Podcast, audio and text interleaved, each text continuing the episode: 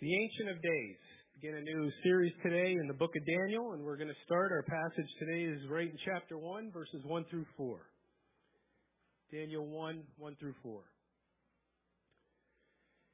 In the third year of the reign of Jehoiakim, king of Judah, Nebuchadnezzar, king of Babylon, came to Jerusalem and besieged it.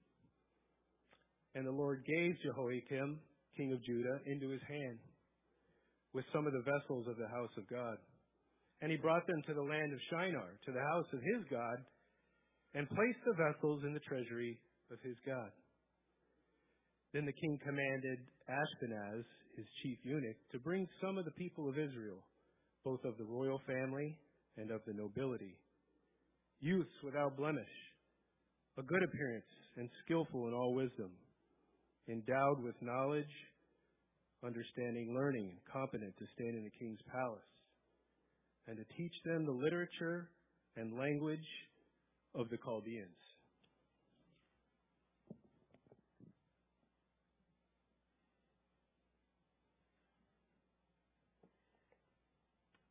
Do you know where you are? Before coffee, that can be a hard question to answer. Do you know where you are? After this last weekend, driving Joshua down to Gordon and with the to and the from and everything else, that can be a hard question for me to answer at this point. But the fact is, it all starts, friends, with answering that question. Do you know where you are? Which way is north? Is the environment that you're in hostile or friendly? What should you be preparing yourself for? Everything begins with answering this question. Do you know where you are? And as we begin a new study today, like Kevin said, this is the question that confronts the human players in the drama that we're going to see unfold in front of us in the book of Daniel. Do you know where you are? Now, last week we concluded our study of 1 Corinthians. We spent about 8 months in the book, and today we're beginning this study in the Old Testament book of Daniel. And the question, do we know where we are? Well, we're moving to a completely new destination in space and time. So for the last 8 months, we've been in Corinth, in Greece, in about the year 54 AD.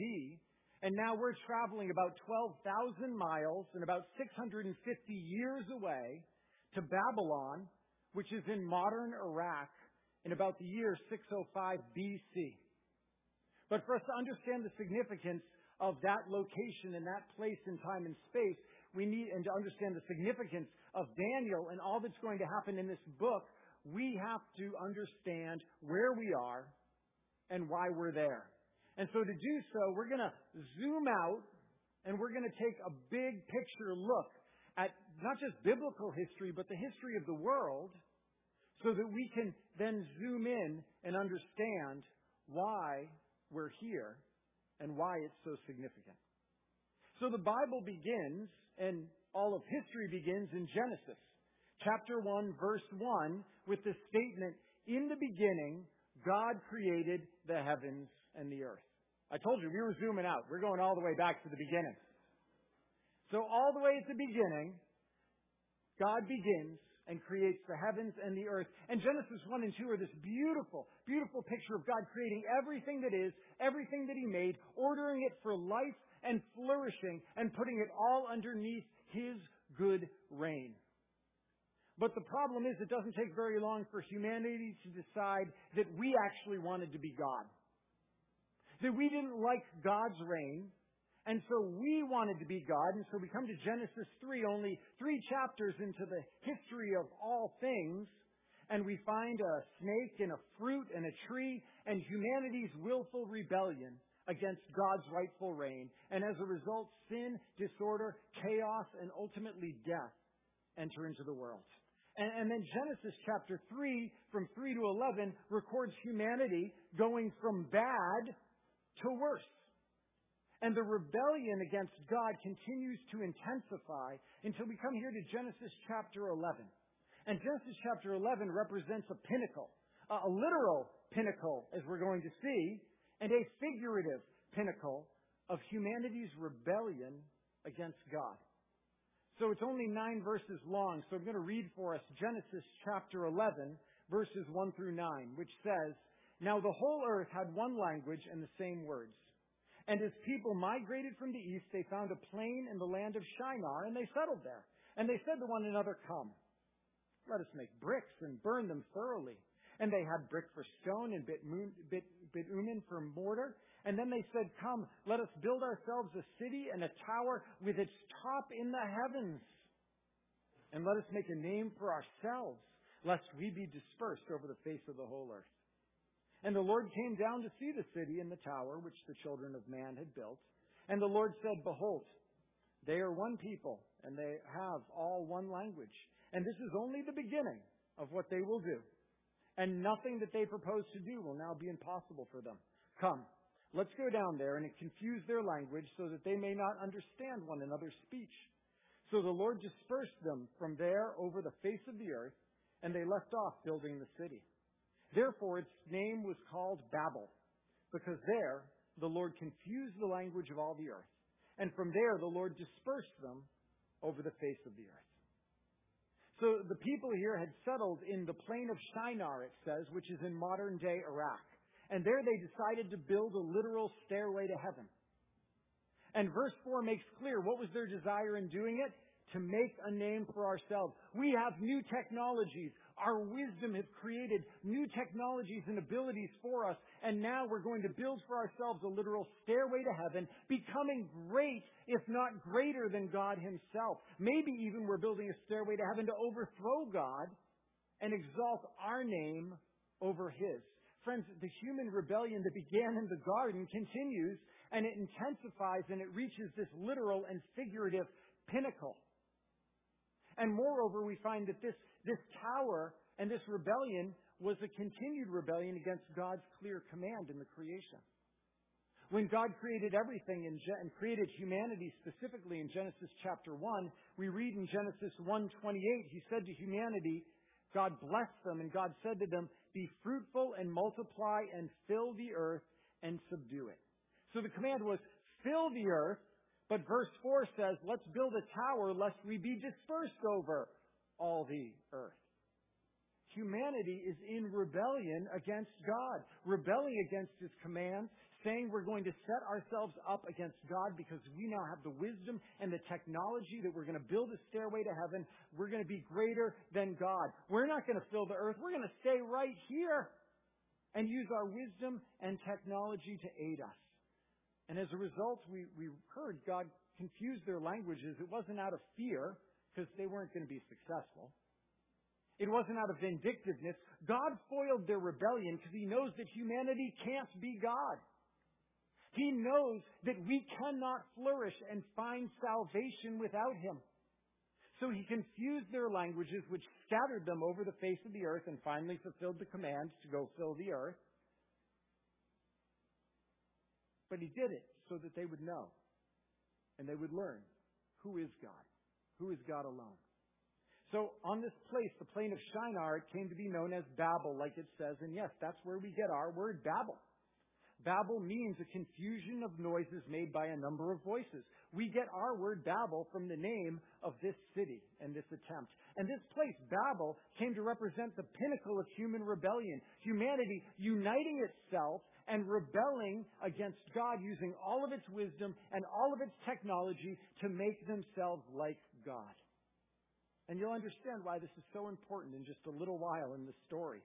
Because the biblical narrative continues from here, and between Genesis 11 and 12, there's a gap of many years, and then what appears to be God, and then appears to be in some ways God being silent, but then God speaks in Genesis chapter 12. He calls a man named Abram, who will later change, God will change his name to Abraham. He calls this man in Genesis 12, 1 through 3, records, the Lord says to Abram, go from your country, your kindred, your father's house to a land I'll show you. I will make of you a great nation. I'll bless you and make your name great so that you will be a blessing. I'll bless those who bless you, and him who dishonors you I will curse. And in you, all the families of earth shall be blessed. Now, friends, these three verses may be three of the most important verses to the moving forward of the narrative that we find in the Old Testament and the New Testament, because these three verses announce the good news of God's plan to save all of humanity. The rest of the unfolding of the Old Testament and into the New Testament is really the unfolding of the promises in these three verses in Genesis chapter 12. And some other time we'll dig deep into them. But for the time being, the Apostle Paul said this about the promises God made to Abraham. In Galatians chapter 3, verse 8, Paul writes, "And the Scripture, foreseeing that God would justify the Gentiles by faith, He preached the gospel beforehand to Abraham, saying, 'In you shall all the nations be blessed.'" What we have here is, friends, God's plan to bless, to save all the peoples, all the nations. He was going to do it by making promises to this man, Abraham, and the descendants of Abraham who would become the Jewish people. Through the offspring of Abraham, God was going to bring blessing and salvation to all of the world. This is the gospel. This is the good news.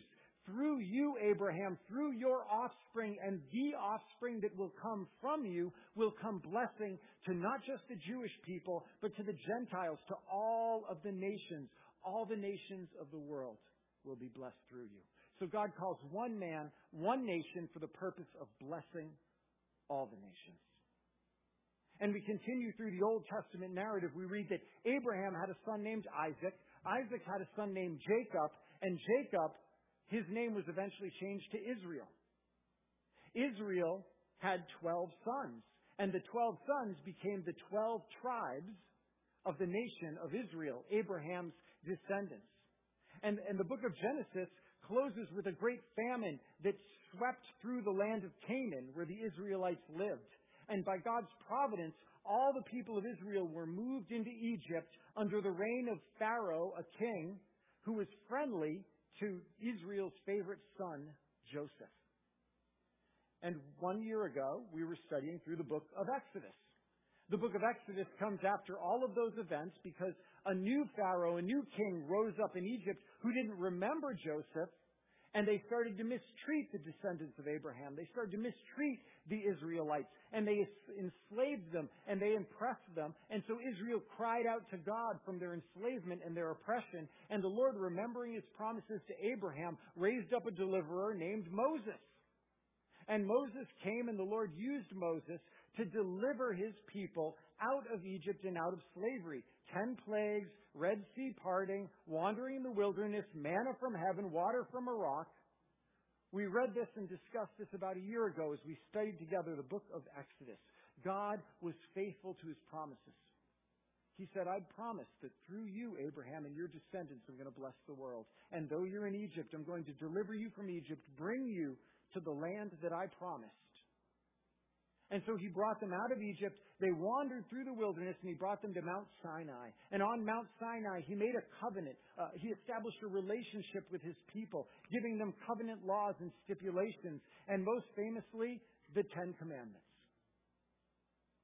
And when He gave them the Ten Commandments and all of the laws and the stipulations, when He made His covenant with His people there at Sinai, He gave some dire warnings. He said, "I'm making a relationship with you. Here's my covenant. Here are the rules. Here are the laws for your flourishing and for your good. Obey them. And if you don't, there will be consequences. I'm the king. Submit to my good and my perfect rule that you might flourish." And the ultimate consequence, if they didn't, was described in the book of Leviticus, verse 26:33. He said, "I will scatter you among the nations, and I will unsheathe the sword after you, and your land shall be a desolation, and your cities a waste." God says, "Listen, I promised Abraham this land. I delivered you out of Egypt to possess this land. But if you continue in your rebellion, if you refuse my good reign, if you violate my covenant, I'm going to have to remove you from the very land that I promised to give you, that I delivered you from Egypt to have. So remain faithful to my covenant." And friends, despite the Lord's miraculous deliverance from Egypt, despite the covenant of steadfast love that He made with His people at Sinai, God's people, like all of us, continued in rebellion. They turned away to other gods. They rebelled against the good and life-giving reign of the Lord. And after occupying the promised land for a while, we read in the book of 1 Samuel that the people demanded, we want a human king, just like all the nations have a king. And God said to the prophet Samuel, it's that they've rejected me. They've rejected me as king. So he did give them a king. The first king was Saul, but Saul had no heart for the Lord. And so as a result, we hear the Lord eventually say to King Saul in 1 Samuel chapter 13, verse 14, but now your kingdom shall not continue. The Lord has sought out a man after his own heart, and the Lord has commanded him to be prince over his people, because you have not kept what the Lord commanded you. Your heart remains rebellious, and you're leading a rebellious people. I'm looking for a man whose heart is after me, who's submitted to me. And so the Lord gave his people a new king, King David, a man after his own heart. And with David's reign, we read in the historical books that Israel peaked in power and in faithfulness to the Lord. But after David's days, his son Solomon reigned. And while Solomon was given great wisdom by the Lord to reign with and was used by the Lord to build a glorious temple to the name of the Lord, Solomon just didn't have the same heart for the Lord that his father David did. And as such, the nation of Israel began a low and slow decline into unfaithfulness. And it wasn't really that slow. It was more like dropping off a cliff. King Solomon died, and the 10 northern tribes of Israel, they refused to submit to the reign of King Solomon's son, Rehoboam. And so there was a revolt, and the people of Abraham ended up divided. There ended up being two kingdoms. The 10 tribes of Israel that were to the north rebelled against the reign of the king, and the tribe of Judah to the south split off from them and remained faithful to the king. And so for over 200 years, there was a divided kingdom. There was the northern kingdom that came to be called Israel, and the southern kingdom that came to be called Judah, that still had the capital city of Jerusalem within it and the temple. And they became separate states. And we read through the historical books, through 1st and 2nd Kings and 1st and 2nd Chronicles, of all of the kings that came. And friends, it was horrible. It is a horrible period of history, because more often than not, both nations were reigned by rulers that were unfaithful to the Lord, that chased after other gods, that were unfaithful to the covenant. And it's during this period of Israel's history that we hear the prophets speak. Now, if you were to take your Bible right now and open it about to the middle, you'd probably end up in Psalms, maybe Proverbs. And then if you just flipped to the right a little bit, you'd find yourself smack in the middle of the prophets. There are 17 literary prophets, those who spoke to Israel, and their words were written down for us and collected in these books, the 17 books of the prophets. The prophets spoke during this time mostly of the divided kingdom, imploring the people to repent, return to the Lord, end your rebellion, return to the covenant. But they didn't. And ultimately, both the kingdoms were unfaithful to the Lord's reign. Israel, the northern kingdom, the 10 tribes in the north, was the first to fall. In 1722 BC, the Assyrian nation came in and conquered, and they deported the northern tribe of Israel, scattering the people amongst the nations.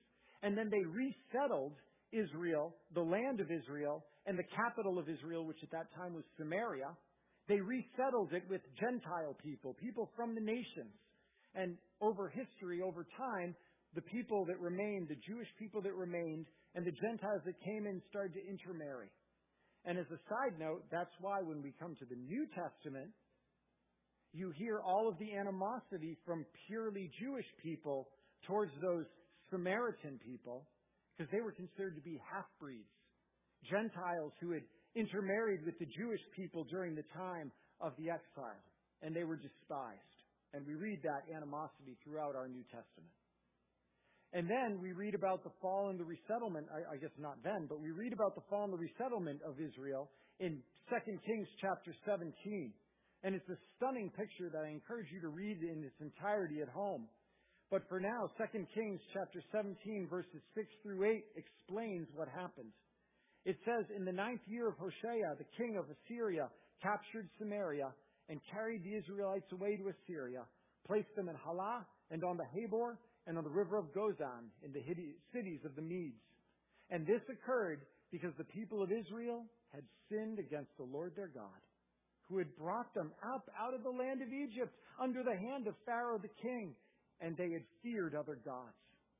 You see, Israel was fearing other gods. They were worshiping and obeying other gods. They did not submit themselves to the life-giving reign of the true God, but feared and chased after other gods. And as such, they were exiled. And 2 Kings 17:18 concludes, "Therefore the Lord was very angry with Israel and removed them out of his sight. None was left but the tribe of Judah only. The southern kingdom was all that remained." And you would think that those in Judah would have learned. They saw what happened to Israel. They heard the prophets speaking, the Lord sending prophet after prophet after prophet. You'd think they would have remembered the goodness of the Lord who delivered them from their slavery in Egypt, but they didn't. And Judah, we read, remained rebellious, arrogant, and proud. And what happened to the 10 tribes of Israel in the north eventually happened to Judah in the south. But friends, I want to make clear to you that even in the judgment the Lord brought against His people, God was just in His judgment. He was just in His judgment, and more than that, He was gracious in His judgment. Because, friends, He sent warning after warning after warning. His desire was not that judgment come. His desire was not that they be exiled. His desire was that they repent and they return and they find life. But they didn't. And friends, we remember that too, that a judgment will come, but God is gracious, and He sends warning after warning after warning to repent and turn to Him. And more than that, for us, we know that He sent salvation, a way to be saved from that judgment through His Son, Jesus Christ our Lord. Don't be like Judah and Israel, but hear and turn and be saved, for that's the gospel. But they did not listen. And so the prophet Jeremiah, the Lord sends Jeremiah to famously summarize the case against Judah. And he declares the specifics of the Lord's judgment and the case against them. But more than that, he explains what's happening and why, and really helps us answer the question we started by asking, where are we? As we start this study, where are we? Listen to the words of Jeremiah chapter 25. Starting in verse 1. "The word that came to Jeremiah concerning all the people of Judah in the 4th year of Jehoiakim, the son of Josiah, the king of Judah," that was the 1st year of Nebuchadnezzar, the king of Babylon, "which Jeremiah the prophet spoke to all the people of Judah and all the inhabitants of Jerusalem. For 23 years, from the 13th year of Josiah, the son of Ammon, king of Judah, to this day, the word of the Lord has come to me, and I've spoken persistently to you, but you have not listened. You've neither listened nor inclined your ears to hear, although the Lord persistently sent to you all of His servants, the prophets, saying, 'Turn now, every one of you, from his evil way and evil deeds, and dwell upon the land that the Lord has given to you and your fathers from of old and forever. Do not go after other gods and to serve and worship them or provoke me to anger with the work of your hands. Then I will do you no harm.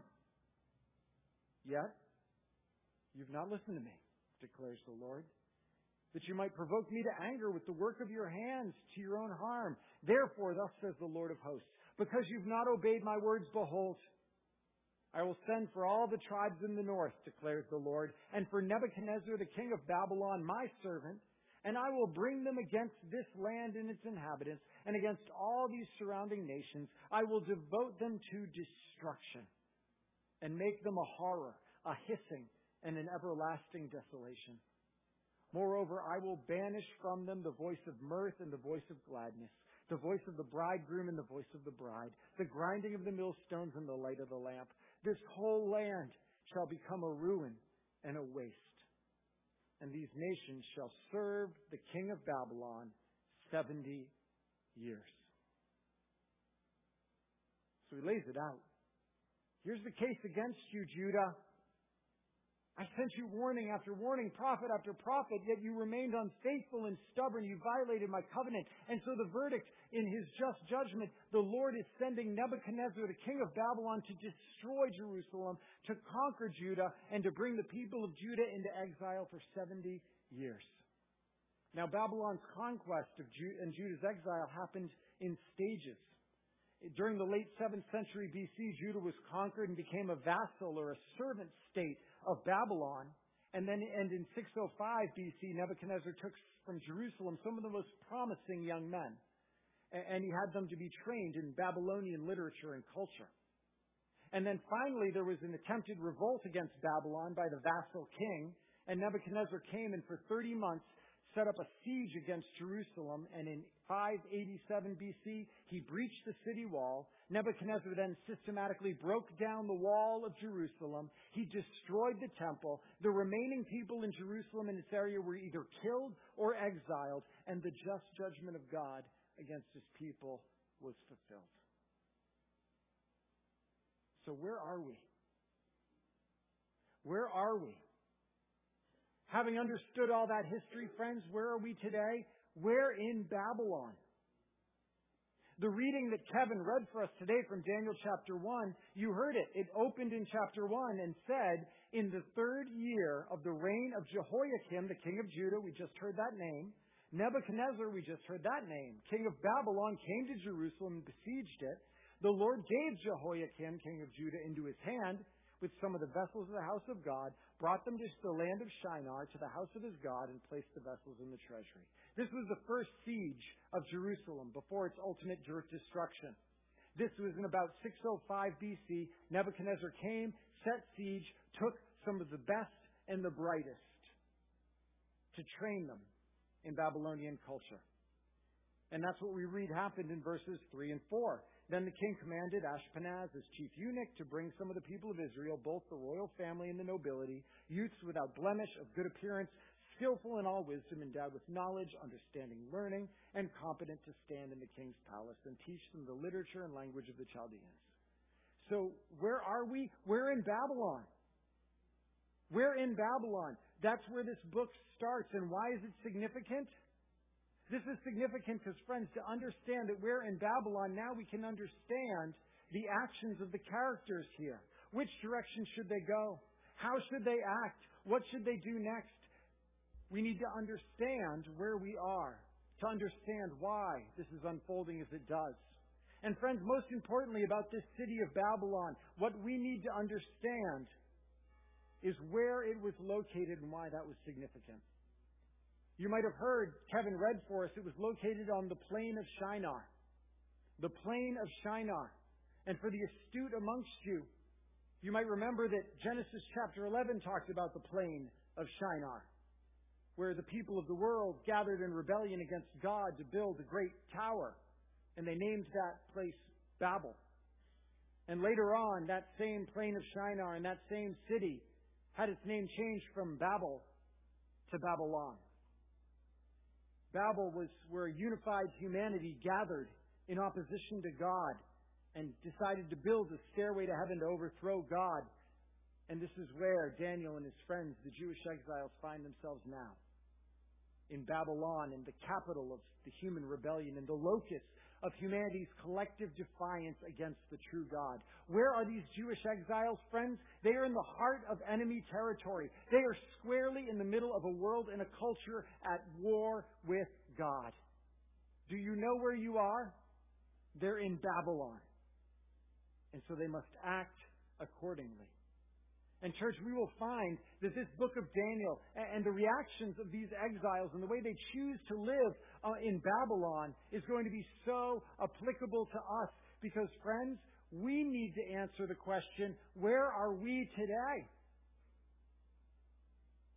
And friends, where are we today? Our answer is the same answer as Daniel and his friends. We, right now, are in Babylon. And you go, whoa, whoa, Adam, that sounds a little harsh, a little judgmental there. But friends, that's not my judgment. That's actually God's judgment. That's what God says. The Apostle Peter wrote something that was so utterly shocking at the end of his first letter.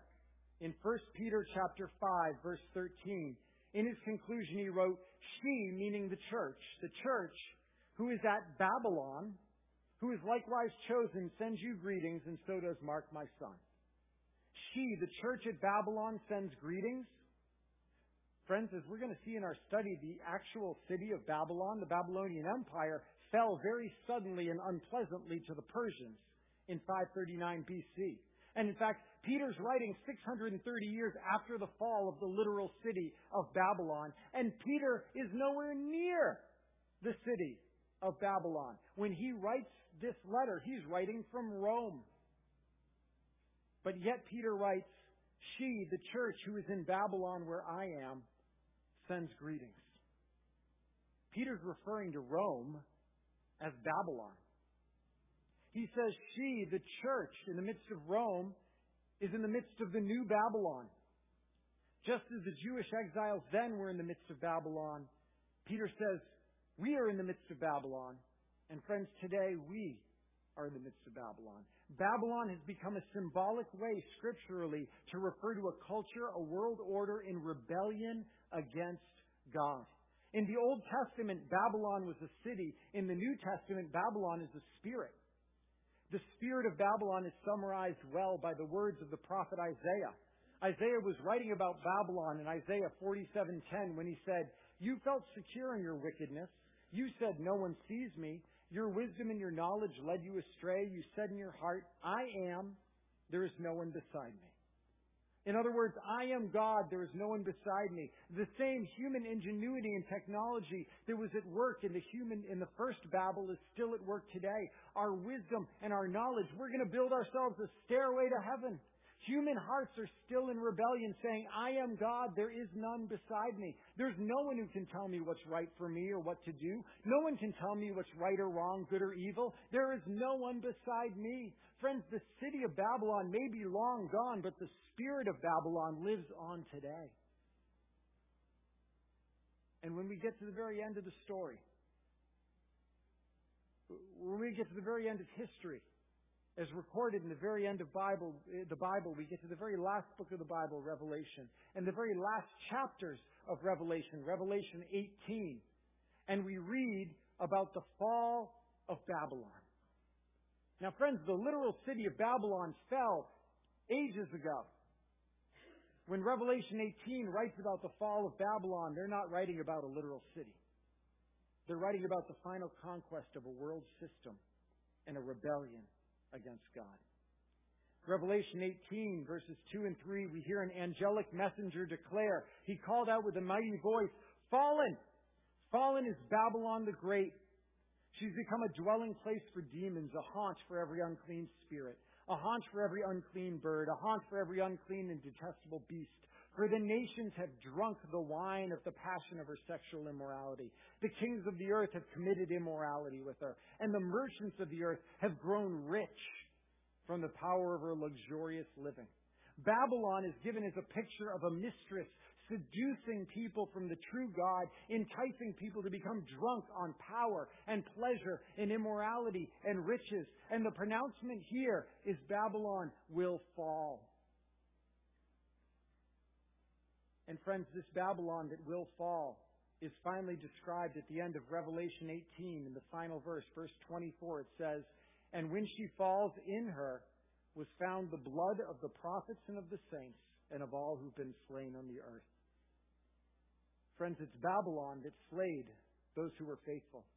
It's Babylon who killed the prophets. It's Babylon who seduces those people away from the Lord, and Babylon that slays those who remain faithful to the Lord.